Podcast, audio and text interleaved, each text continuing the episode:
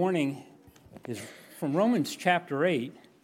And This is quite a wonderful chapter. It's a familiar chapter to us, and it's a very comforting chapter. Passage is Romans 8, verses 1 through 17. Therefore, there is now no condemnation for those who are in Christ Jesus because through Christ Jesus, the law of the Spirit who gives life has set you free from the law of sin and death. For what the law was powerless to do, because it was weakened by the flesh, God did by sending his own Son in the likeness of sinful flesh to be a sin offering. And so he condemned sin in the flesh in order that the righteous requirement of the law might be fully met in us who do not live according to the flesh, but according to the Spirit. Those who live according to the flesh have their minds set on what the flesh desires. But those who live in accordance with the Spirit have their minds set on what the Spirit desires. The mind governing, govern, excuse me, the mind governed by the flesh is death, but the mind governed by the Spirit is life and peace. The mind governed by the flesh is hostile to, to God. It does not submit to God's law, nor can it do so. Those who are in the realm of the flesh cannot please God. You, however, are not in the realm of the flesh but are in the realm of the Spirit, if indeed the Spirit of God lives in you. And if anyone does not have the Spirit of Christ, they do not belong to Christ. But if Christ is in you, then even though your body is subject to death because of sin, the Spirit gives life because of righteousness. And if the Spirit of Him who raised Jesus from the dead is living in you, he who raised Christ from the dead will also give life to your mortal bodies because of his Spirit who lives in you. Therefore, brothers and sisters, we have an obligation, but it is not to the flesh to live according to it. For if you live according to the flesh, you will die. But if, if by the Spirit you put to death the misdeeds of the body, you will live. For those who are led by the Spirit of God are the children of God. The Spirit you received does not make you slaves so that you live in fear again. Rather, the Spirit you received brought about your adoption as sonship. And by Him we cry, Abba, Father. The Spirit Himself testifies with our spirit that we are God's children. Now, if we are children, then we are heirs, heirs of God and co heirs with Christ, if indeed we share in his sufferings, in order that we may also share in his glory.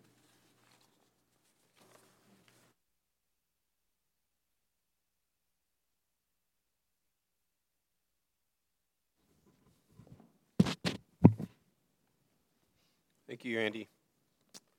Uh, before we begin here, I do want to give my own plug, my own little emphasis here for what, this event that we have coming up that Randy has already mentioned, this family night, October 12th, 7 p.m. I really would love to invite all of you, especially those of you who have children. I, will just put it this way if you love your children, you will come to this. Uh, okay, that's maybe a little over the top. But uh, really, I think that this is something you will really benefit from. This is probably the kind of thing where years from now, you will look back and be grateful that you came, uh, just in terms of what you have learned and in terms of, of I think, helping you to, to, to set a, a framework for knowing how is it to raise your children in an environment that can really help them to come to know the Lord. So I think it would really be valuable for you to come. So whatever it takes for you to, to be there. Uh, if you, you know, have tickets to, you know, a Jets game or something like that. Not that they ever play on Friday night. Not that anybody really knows when they play, because who really cares, right? Um, but sorry, sorry. Look, my, my years as a Patriots fan, I've got to I've got to go for it because those days are ending, um, and the Jets are going to get good. Anyway, my point is, whatever you have going on on that Friday night, it's you should cancel it.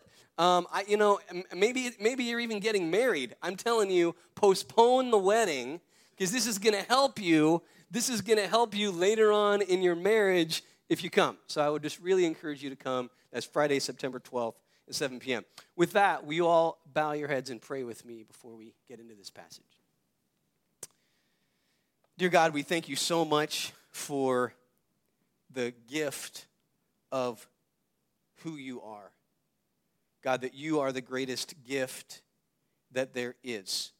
There are so many wonderful gifts that we have uh, in this life, so many wonderful things that you have given us, but the greatest of all is you. And I pray that this morning we would become more and more aware of that. Lord, as we sang in that song this morning, we become more aware of your presence. Uh, God, that you are here with us and you are working in us. We pray this in Jesus' name. So, we are continuing in this series on the book of Romans, which we began, I don't even know how many weeks ago. It is a series that is going through the letter of Romans. The, the letter of Romans is a letter. It was written by a man named Paul about 20, 25 years after the death and resurrection of Jesus. And he's writing it to the Christian communities in the city of Rome. And of course, what we've seen is that the main theme of this letter is the good news. And he's getting at the good news of Jesus, that we live in a world where there's a lot of bad news and it seems like it just goes from bad to worse when you see the news these days. And the reality is, is that throughout various times in history, that's how people felt as well. I think in, in Paul's day, certainly there was a lot of, a lot of bad news as well. And so this letter is incredibly refreshing because Paul is coming to say, yeah, in the midst of a world where we experience a lot of bad news, we experience a lot of bad news on the grand scale of things, whether it's the headlines uh, that you see on the news or whether it's the, the news that you receive maybe from a doctor, maybe it's the news that you receive uh, about a friend or a relative, maybe it's bad news that you hear at work. We hear a lot of bad news. And so this this right here, Paul is coming along and he's saying, in the midst of a world where there is a lot of bad news, the heart of the Christian faith is good news. It's good news. And, and so, what we've basically been doing, because this is what Paul essentially is doing, is unpacking what is this good news? What is the good news of Christianity? What, what is the good news of Jesus? And of course, what we've seen and throughout this letter, and you find this throughout the scriptures, is of course at the very center of this good news is this simple truth that God has come to forgive us of our sin. Very straightforward, very simple. God has come to forgive us of our sin. And, and it, it pops up here again in the first verse. Therefore, there is now no condemnation for those who are in Christ Jesus, right? This idea there is no condemnation, there is no, there is no judgment for those who are in Christ Jesus. That God forgives us, that because of what Christ has done, He forgives us. This is the central truth of the Christian faith. Now, of course, for that to be good news, um, you, you have to recognize your need to be forgiven in the first place, right? I mean, the reality is if you don't think you've done anything wrong, then okay, well, thanks, you, thank you for forgiving me. I'm not sure why I need that, right? And so what you discover is that early on in chapters 1 and chapter 2, Paul goes to great length exploring and helping us to understand why it is that we need this forgiveness, why it is that we need this grace. It's this, these, these first couple chapters are really rather humbling, which is precisely the point. And when you come to the Christian faith, the number one thing, the number one quality of a person who really has come to begin to understand the heart of the good news, this is a person who is humbled. This is a person who acknowledges their own sin. This is a person who is keenly aware of their own sin.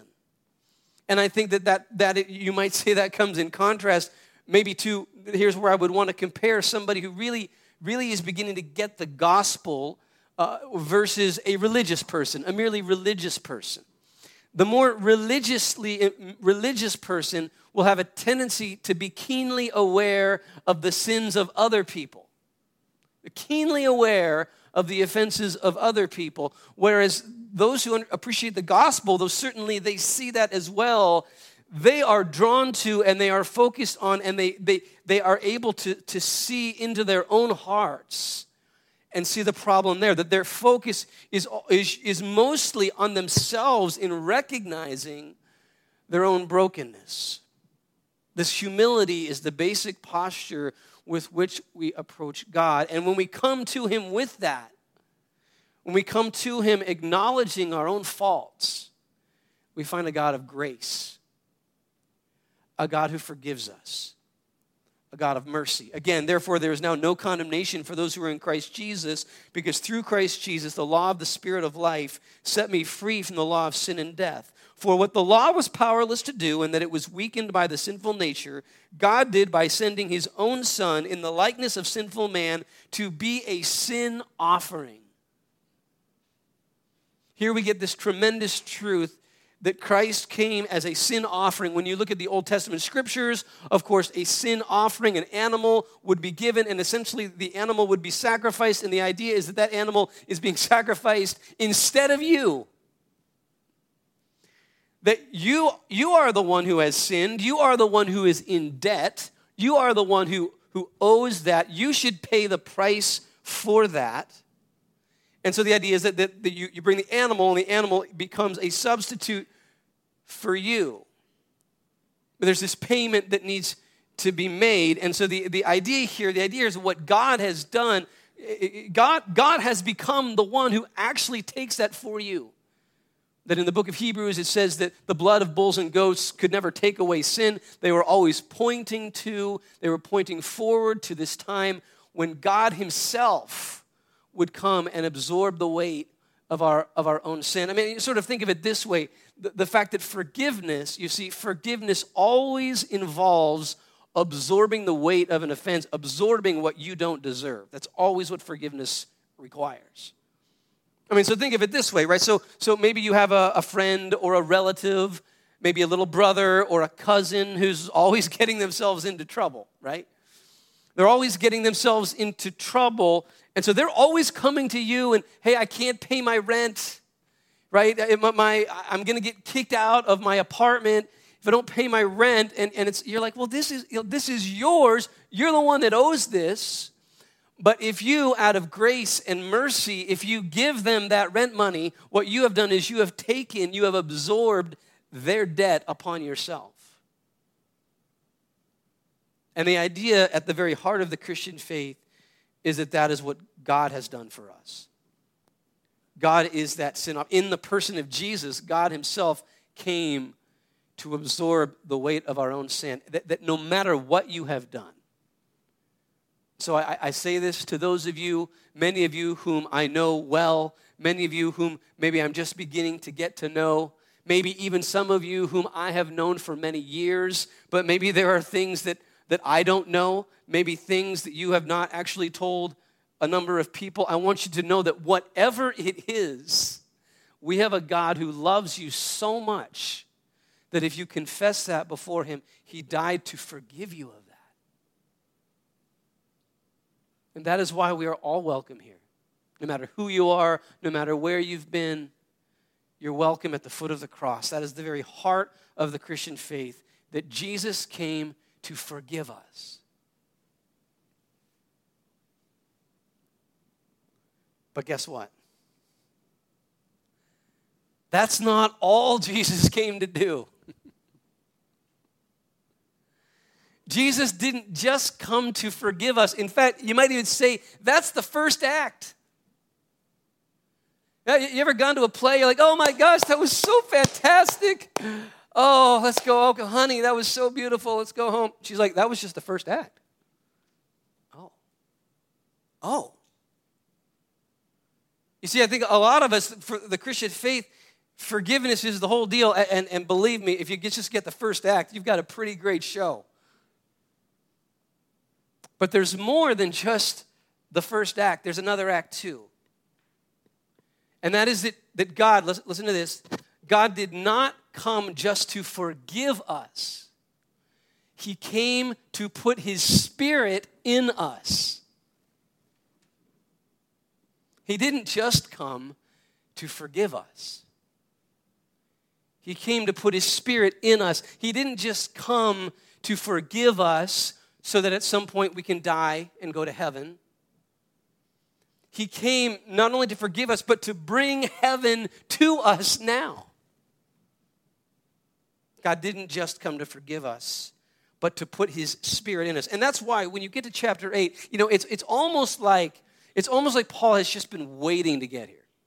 Because he virtually never even mentions the spirit in the first 7 chapters. I mean, he talks about so many different things, and he virtually never mentions the spirit, and if so, it's always just in passing.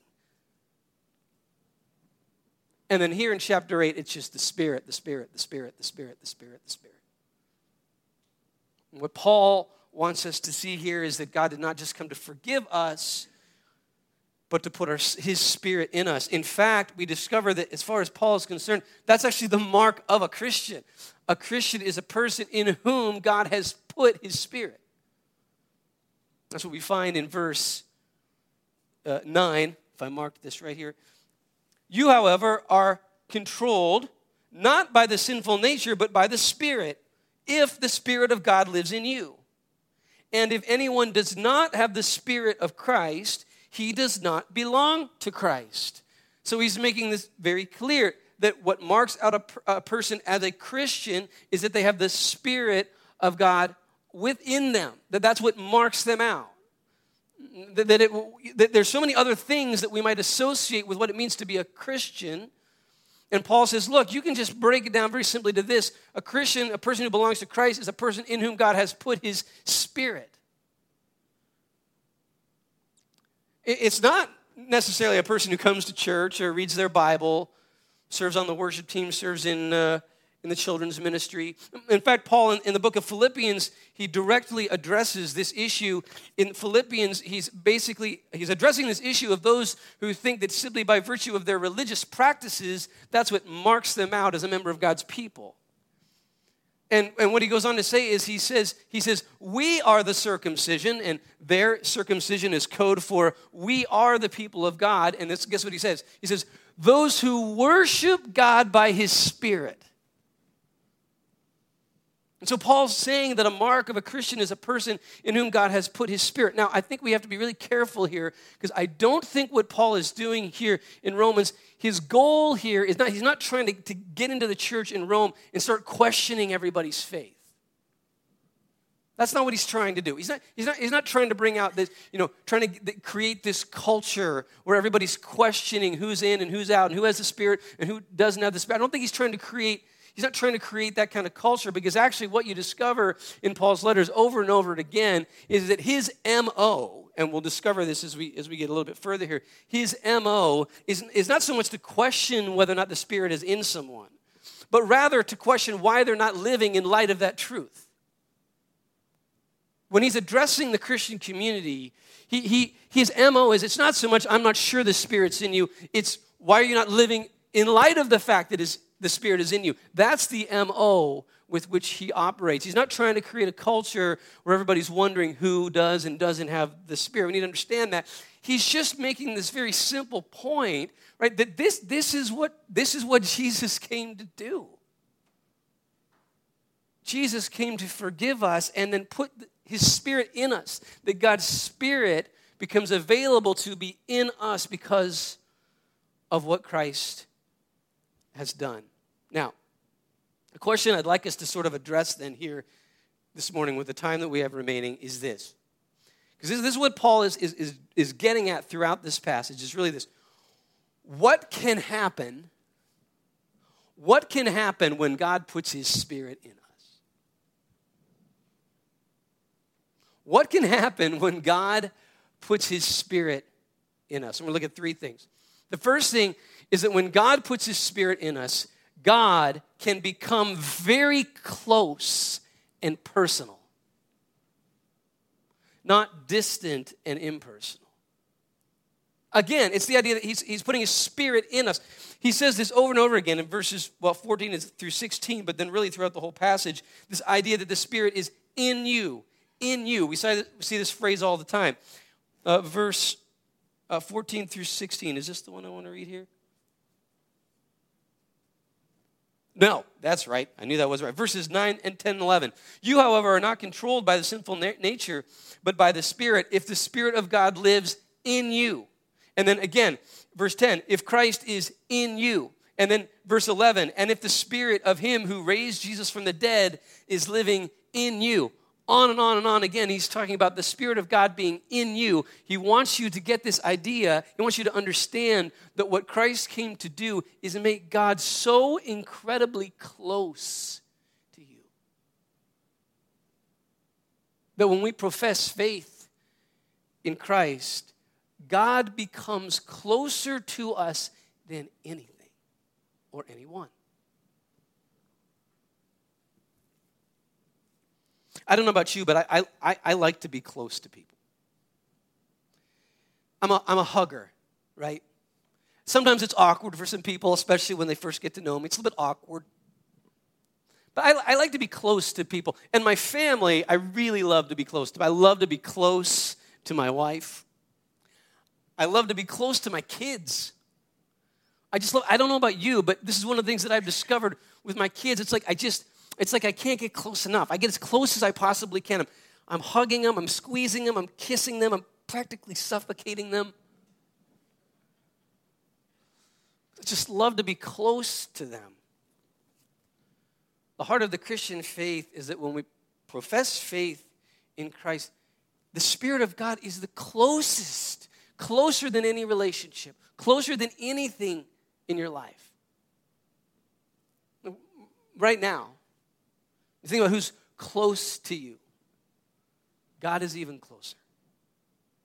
No matter where you go, no matter where you are, God is so close. Paul wants us to see that, that when, when we profess faith in Christ, when God puts his spirit in us, God becomes very close, not, not distant, not something in, in, in, in the heavens, right? We, we look up to God. Well, you can look into God because God is in you, He's close. And then, of course, related to that is that God is personal. God is personal. He, he, he's, he's close, not distant, and He is personal, not impersonal. Verses 14 through 16. Because those who are led by the Spirit of God, are sons of God. And you could translate this the way the language worked there would be very fair to say, because those who are led by the Spirit of God are sons and daughters of God. That's what the language is getting at. When you have the Spirit in you, you become a son and a daughter, a son or a daughter of God, that you have a, a personal relationship with God. And then it uses this word Abba Abba, this intimate word. For those of you who receive it, uh, those for you did not receive a spirit that makes you a slave again to fear, but you received the spirit of sonship. And by him we cry, Abba. Reminds me of, of my kids. They're, they're at this age now. You know, when they were really little, they didn't really get scared, they just fussed. And they might in the middle of the night cry, and it's probably because they're hungry or need to go to the bathroom or something like that. But now they're at this age now where they've, start, they've started to understand fear. And so it's not all that infrequent when three in the morning, I'll hear one of my kids getting out of bed and running down the hallway because they're scared. And they'll come and they'll climb into bed with us, and immediately that fear goes away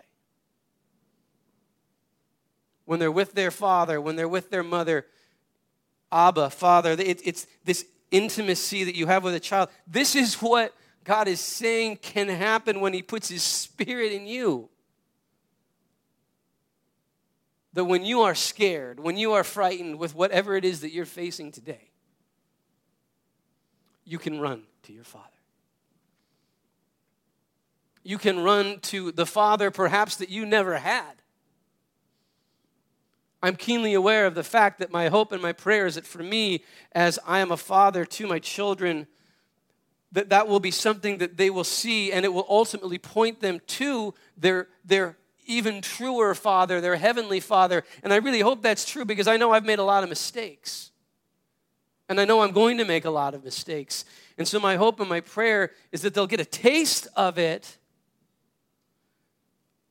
but they will realize there, there, there is a father who loves them more than I ever can. If you're here today, I know some people, as I talk to, don't always have the best relationship with their father. And so, friends, this is good news. Because you have a father who loves you, who wants to be personal when God puts His Spirit in you, He becomes close and personal. That's the first thing that can happen when God puts His Spirit in you. Secondly, when God puts His Spirit in you, what is dead comes alive. When God puts His Spirit in you, what can happen is that what is dead comes alive. Verse 11 Again, we see here, and if the spirit of him who raised Jesus from the dead is in you, he who raised Christ from the dead will also give life to your mortal bodies through his spirit who lives in you. Now, when Paul talks about the spirit taking that which is dead and bringing it to life, he is talking about it, and it, emerges throughout his writings, um, coming in really two different ways. There are two aspects to the way in which the Spirit brings that which is dead to life. And it's two aspects which we find throughout uh, Paul's writing. It affects all of his thinking, and that is that there is a future aspect and there is a present aspect to this. That that the spirit in which it makes that which is dead alive in you is, and here's the word, it is eschatological. It is eschatological. And, and what that means is that there is a present and a future dimension to this when God puts His Spirit in you, it points to something in the future.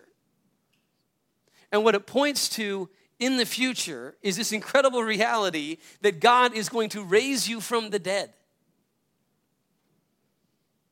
Paul says it very explicitly in, in the verse 11. It's sort of unclear whether he's talking about the present or the future, but, but in verse 23, which we'll actually be looking at more next week, he says this Not only so, but we ourselves who have the first fruits of the Spirit groan inwardly as we wait eagerly for our adoption as sons, the redemption of our bodies. There, Paul is anticipating this day when God will raise us from the dead. It's like, well, what, wait a minute, why is God going to do that? Why would God raise us from the dead? Because that's what Jesus, that's what happened to Jesus. It's very simple, really. What happened to Jesus is what God is going to do for all who put their faith in Jesus. My family, we find ourselves driving down Forest Avenue from time to time, and we go by, uh, uh, oh, what is it, Cedar Park, Cedar Park Cemetery. And my kids are at this age now where they're, they understand, at least they have a concept of death, and they're fascinated by it. And so we'll drive along, and not just the day, one of them just said, Whoa, look at all those dead people. A, a, kid might say that. I notice, you know, I don't really hear a lot of adults saying that. I think that when we, we drive by cemeteries, we try to change the conversation, right? Maybe, look, maybe there's something, oh, look at that house on the other side of the road. Isn't that a nice house? Right? We don't, we don't really we don't really like to think or talk about death, although my wife says that the Hanleys love to talk about death. I don't know why she says that, but she says that about my family. But I feel a little bit vindicated here when I look at this passage. But most people, I think the reality is that when we go by a cemetery, we don't want to talk about that. I mean, I, have never thought about this. I mean, I was going to look into this a little bit, but you know, when, when somebody is looking to buy a house, and what are they looking to have in the neighborhood, you know? Oh, you know, we want to be close to the school. Hopefully, it'll be within walking distance for our children. Uh, we would love to be somewhere that's, you know, we love the library, would love to be close to a library. To us, we would pay extra to be able to go to the library. You know, if we could get a house with a really nice view, maybe a view of the Hudson, boy, wouldn't that be fantastic? I mean, has anybody ever said, boy, we're looking for a house that's really close to a cemetery? No. But we shouldn't be afraid for our house to be next to a cemetery. Because you know what a cemetery can remind you of? Cemetery can remind you of Easter. As a Christian, every time you see a cemetery, you should think of Easter. Every time you see a cemetery, you should be thinking, hmm, I need to go get my Easter dress. Every time you see a cemetery, you should be thinking, are we going to do turkey or ham this year? Oh, I can't wait for Easter. When you see a cemetery, you don't see death. You see something that points to the reality that God one day is going to raise those who have put their faith in Him from the dead to eternal life.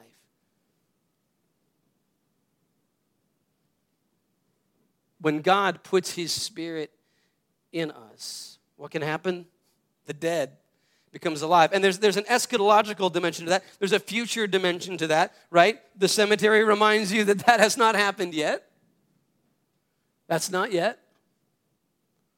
But there is also the already. There is an already aspect to which God takes that which is dead and brings it to life. We see that again in verses 1 through 4.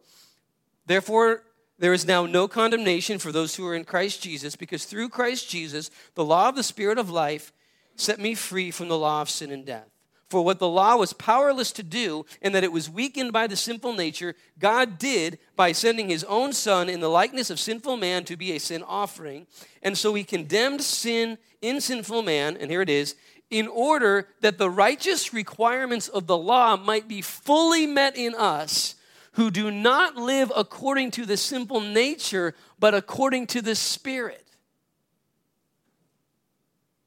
You see, we, we got to back up here, but We got we to remember what has happened in the passage that immediately precedes it. We go back and we find this passage that, that I think so many of us can resonate with.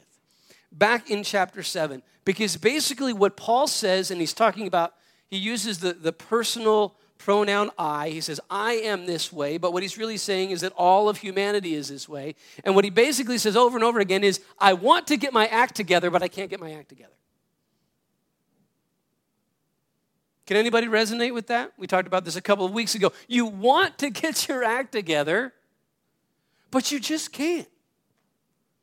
You want to do the things that the Lord tells us we should do because we trust that the things that God tells us to do will lead to life. We want to be patient. We want to be kind. We want to be selfless. We want to do all of these things. We want to get our act together, but we just can't. How many of us can resonate with that? And Paul goes on and on and on and on and on. I find this law at work in me for what when I want to do good, evil is right there with me. For in my inner being I delight in God's law. But I see another law at work in the members of my body, waging war against the law of my mind and making me a prisoner of the law of sin at work within my members. What a wretched man am I. How many of us can resonate with this? We, we want to do what is good, but it seems like there is something pulling at us. There is something almost, it seems almost like it's out of our control that hinders us from doing that which we want to do. You want to be kind to you. You've had a tough day. You're coming home from work. You want to be really kind and loving to your wife and to your children, but when you come home, you're just. I mean, you want to be good, but you just can't do it. Paul says, What a wretched man I am. Who will rescue me from this body of death? Thanks be to God through Jesus Christ our Lord. And then again, this is what leads into our chapter. Therefore, there is now no condemnation for those who are in Christ Jesus. Because through Christ Jesus, the law of the Spirit of life set me free from the law of sin and death. And then again, jumping ahead. So he condemned sin and sinful man in order that the righteous requirements of the law might be fully met in us who do not live according to the sinful nature, but according to the Spirit.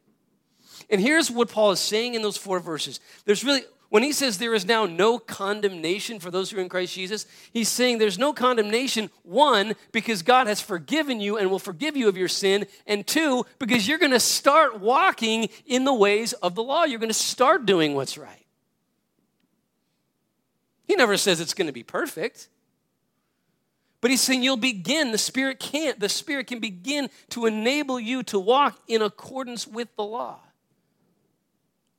The Spirit can work in you and enable you to get your, your acts together. Let me just ask again this question, and, and I think maybe this is a good way of putting it. How many of us feel stuck with regards to some area of our life. There's some area of our life where we, we just can't get our acts together and we feel stuck. How many of us can resonate with that? There are many ways which we can get stuck. Maybe for some of us, it's something like anger. You find yourself, you just stuck in anger. That you, you, you, you try, you've tried so much to control your anger, and it just it just continues to come out. You're just you're just stuck in it. Maybe you're somebody who's easily offended. And when you get offended then you just immediately jump at them. Or, or maybe you're a person who gets offended when somebody else gets offended. You ever seen that? So so somebody gets offended and then the person that offended they're offended that they're offended and then they're offended that they're offended that they're offended. Right? Maybe that's you. You find yourself you're just you're, you're you're always getting offended, and so you're always getting angry. And you're sort of stuck in that.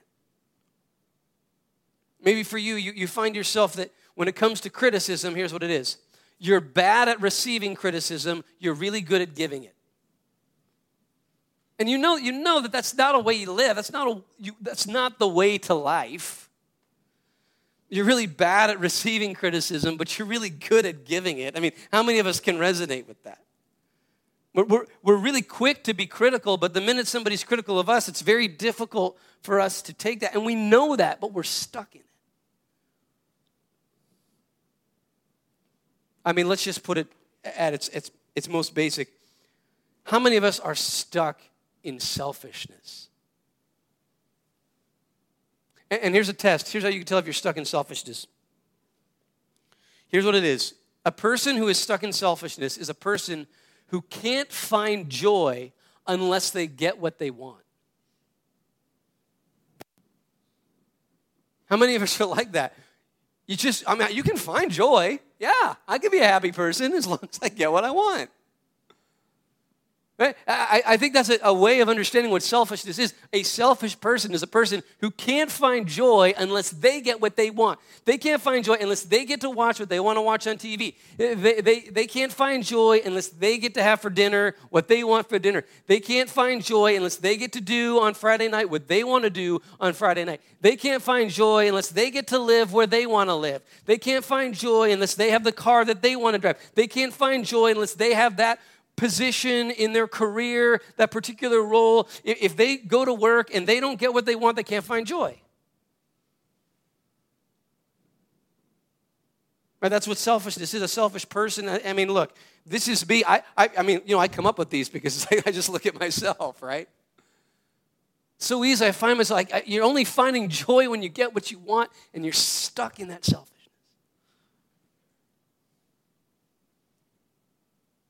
Friends, the heart of the gospel, actually, is that when God puts His Spirit in us, we can begin to be set free from that. God can begin to release us from our bondage to these things. When God puts His Spirit in us, He becomes close and personal. First thing, when God puts His Spirit in us, He can begin to take that which is dead and make it alive. And finally, when God puts His Spirit in us, we can begin to change the world around us. When God puts His Spirit in us, we can begin to genuinely make a difference in this world. And ultimately, the way this passage gets at this is we, we find this here in, in verses 15 through 17. Look what it says here. For you did not receive a spirit that makes you a slave again to fear, but you received the spirit of sonship. And by him we cry, Abba, Father. The Spirit Himself testifies with our spirit that we are God's children. Now, if we are children, then we are heirs and heirs of God and co heirs with Christ if indeed we share in his sufferings in order that we may share in his glory. What he's saying here, and this is pointing back to all, to all the passages in the Old Testament when it talks about the coming of the Messiah. The Messiah will come, he will reign and rule, he will have dominion over all of creation. And what we actually discovered the role, the goal of the Messiah is to bring renewal and restoration to all things. That's what it means for Christ to come. That's what it means for the Messiah to reign is that he comes and he begins to change things. He undoes, he undoes the brokenness that is running through the very fabric of our world. He undoes that and brings renewal and restoration to all things. And so when Paul says we are co-heirs with Christ, what he's saying is that we become enabled to join Christ in bringing renewal and restoration into all things. When God puts His Spirit in us, we can begin to bring change in this world, to make a difference in this world. And of course, Jesus talks about this in His own ministry in a number of different ways. He talks about being salt and being light. When God puts His Spirit in us, it enables us to be salt and light. And I love the imagery of salt because, of course, it carries a number of different connotations with it, but but salt, you know, salt just gives flavor to things. I don't know about you, but I feel like we live in a world where there's everybody's hungering for flavor. And the irony of it is we, we have so many things that are supposed to be flavorful. We, we have more than we could ever need. We have so many things that should spice up our life. We can look to we can look to entertainment. We can look to drugs. We can look to, to success. We can look to materialism. We look to all of these things. But wouldn't you say, isn't it true that, that even in America, where we have really more than anybody else, there, there's still this sense in which everything's just kind of blah?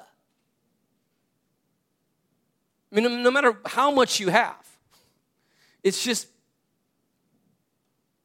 it's bland. And I think what Christ is getting at when we become the salt of the earth, we, we become that flavor. We give flavor to this world. When people see us and they're like, what is it with that person? There's something about them. There's something about them. They have this joy about them that doesn't seem to coincide with what's going on around them. You see, simply by, by finding our joy in the Spirit, we become the very salt and the light which brings renewal and restoration into this world. And we begin to think that way. We begin to think, this is what I'm here for. Right? When God begins to, to work in us, we, we, we begin to see how through the Spirit working in us, we can bring genuine change into this world. And what's so, I think, so important about this is when it talks about Christ reigning over all things, Him taking dominion over His kingdom, He operates through the power of the Spirit. This is so important. As Christians, what we use to bring change in this world is the power of the Spirit working in us and in the things that we do. In other words, we don't look to other forms of power to bring change. We don't, we don't depend on worldly power as that which will bring change into our world. And Jesus is addressing this all the time. In fact, one of the primary things he had to deal with in first century Palestine was those who thought that the way they would bring the kingdom of God was through political means. They were expecting Jesus to be this Messiah, right? If you're the king of the Jews, they're expecting him to rise to power to become a political leader who, through the power of political means, is able to bring change. And, and Jesus rebukes him for this. Rebukes the, the, the first century Jews for thinking this way. He says, No, that's, that's not how I'm going to bring change. Friends, I have to wonder sometimes if many Christians in America are suffering from the same problem that first century Palestinian Jews did. Is it possible that some of us Uh, Christians in America, we, we, are, we are almost too dependent. We are too dependent on political means as a way of trying to bring change into our world. Of course, as Christians living in a democracy, certainly we, we want to be able to use our freedom to vote to, to help bring change. But when we start when we start almost relying on that and even beginning to compromise some of our own values in order to get political power to bring change, that's precisely the kind of thing that Jesus was rebuking the first century Jews for. We need to remember that the change that we bring to this world comes not through worldly power, but through the power of the Spirit through the power of the Spirit working in me, working in you, beginning to bring change. Right, you know, I, I think another way of putting it is, is that the way the Spirit brings change in this world is through the Spirit bringing change in your world through you. Jesus brought change in this world just simply by starting with, with 12 disciples, and then it just spread. He started by just changing, just just in, in the land of Palestine, just in that area, a little bit here, helping someone there, healing somebody there, caring for somebody there. That's the way in which he brings change. So, friends, I want to ask you this How might God be leading you to bring change in this world? Who are the people? Who are the people in your sphere, at work, in your neighborhood? We bring change in this world by bringing change to your world. And we do this because God has put His Spirit in us. So these are the three things. These are three things I think we, we sort of emerge from this. When God puts His Spirit in us, there are these three things that can happen. God becomes close and personal. That which is dead comes to life, and we can begin to bring change in this world. But here's what we need to realize in order for these things to happen, we must let the Spirit lead. God has put His Spirit in us, and all of these things can happen through us, but it doesn't happen automatically. When God puts His Spirit in us, what we need to realize is that for all of these things to happen, we have to let the Spirit lead. We see this, this emerges in verses 12 through 14. Therefore, brothers, we have an obligation, but it is not to the sinful nature to live according to it. For if you live according to the sinful nature, you will die. But if by the Spirit you put to death the misdeeds of the body, you will live.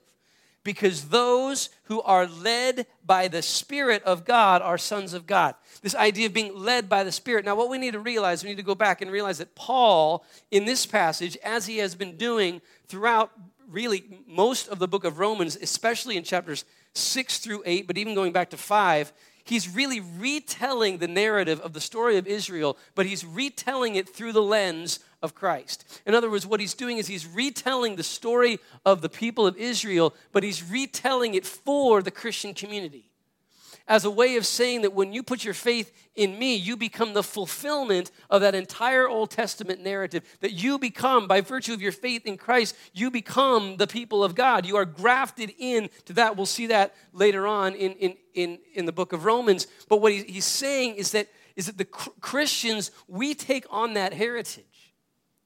And so then what we discover, chapter 6, he talks like this. In chapter 6, he talks about how we are slaves to sin but we are through Christ, we are baptized into Christ, baptized into Christ, and become slaves to righteousness. So he uses this imagery of being in slavery and then going through water to be taken out of slavery.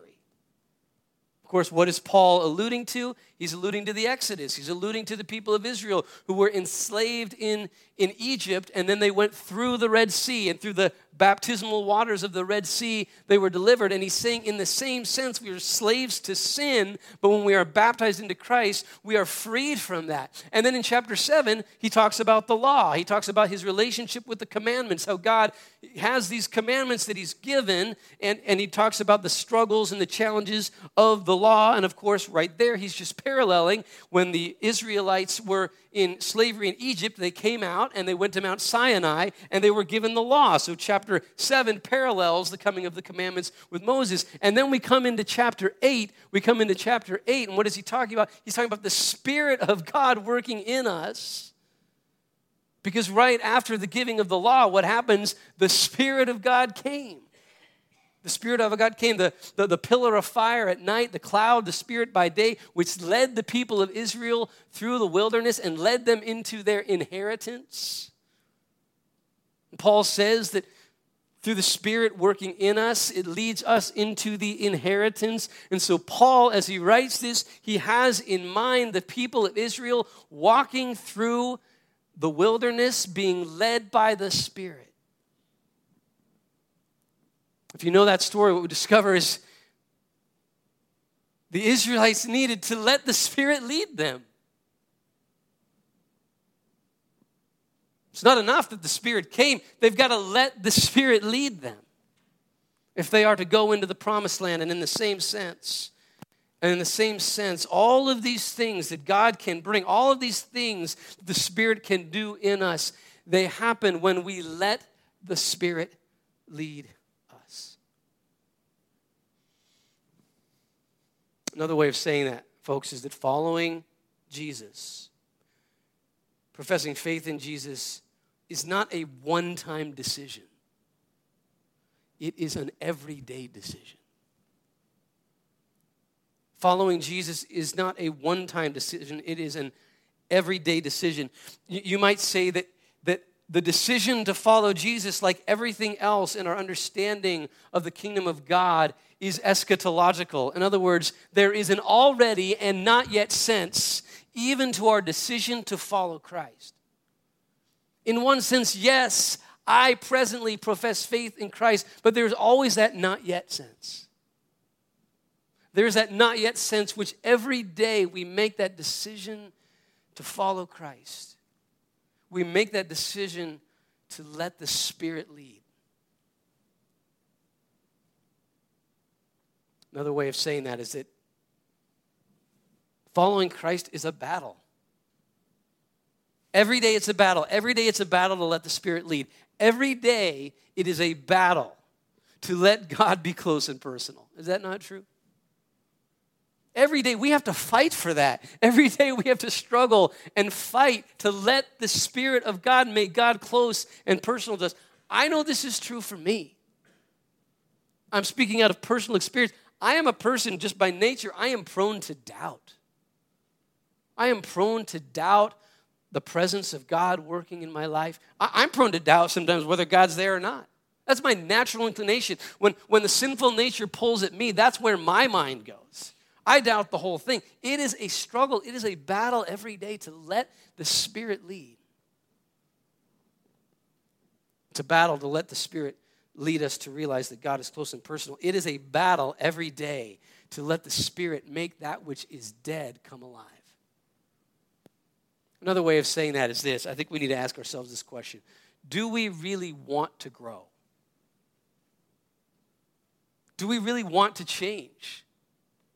Is that something that's even on our radar screen? Do, do we want to grow, or are we just sort of settled with being forgiven?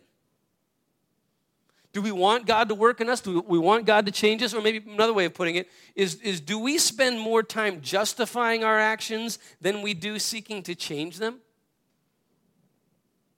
What do we do? Do we spend more time justifying the way that we're living our lives than evaluating the way we're living our lives and asking ourselves, maybe this is something that God wants to change in me?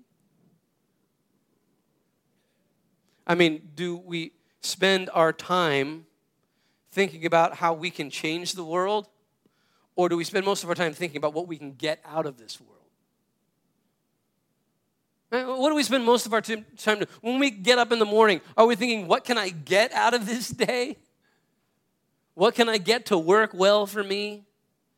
You see, it's a battle because as the Spirit works in us, that's if we let the Spirit lead us, our way of thinking will change and, it becomes not what can I get out of this day, not what can I get from this world, but what can I do to bring change in this world?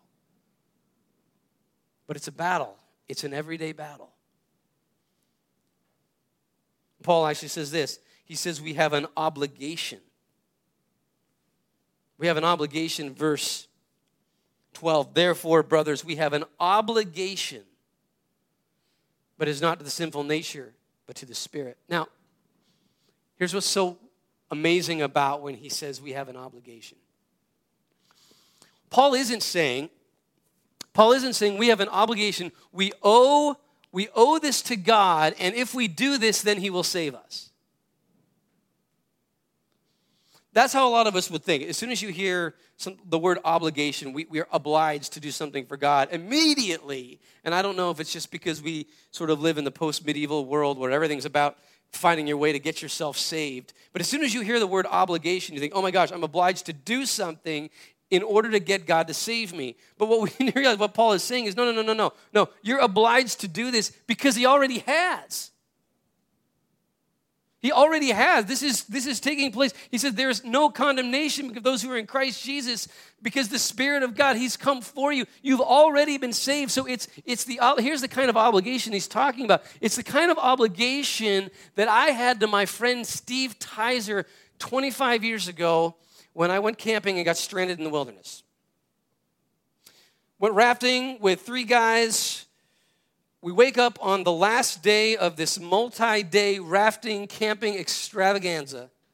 We wake up and there's like three inches of snow on the ground and it's just dumping snow. And we get in the boat and we are, we're, we're, we're like, we're just, you know, trying to get through this wind and the snow we can't we get out we can't find the car. We don't know where we're going to go. We're like wandering through the wilderness. Just we actually found like a cabin where we, we took our shoes off and rubbed each other's feet because they were starting to get frostbitten. I mean it was it was literally one of those like i thought i literally did think i was going to die.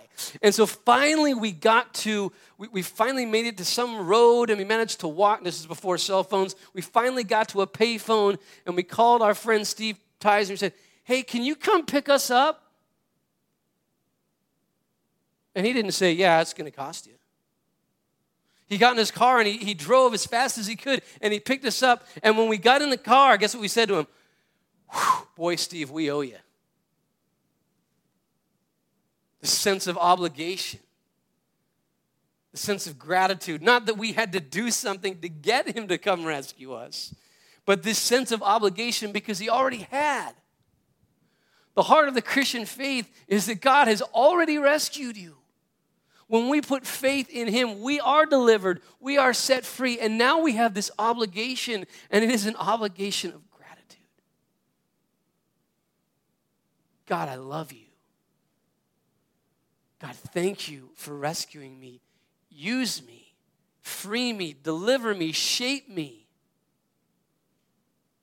because you have already rescued so, friends, I'm just going to leave you with this very simple question this morning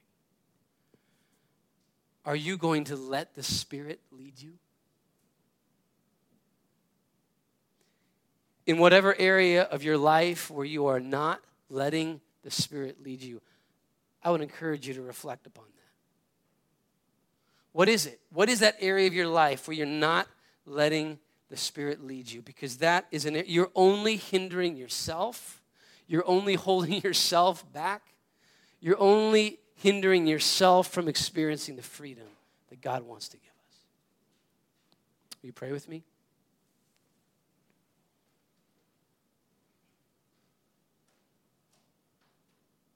Dear God, we come before you this morning and we praise you for the gift of the Spirit. Praise you that you are a God who loves us so much. We praise you that you are a God who has not just left us here to try to figure things out on our own. But you are a God who loves us. You are a God who desires to give us the fullness of life. God, I pray we would submit to you, we would surrender ourselves to you. God, we would recognize that we have you in us. And help us to see that that is all that we need. We pray this in Jesus' name. Amen. We now come to our time of response. There are a number of ways in which you can respond. You can respond just by sitting there. Perhaps you want to pray. Just turn in.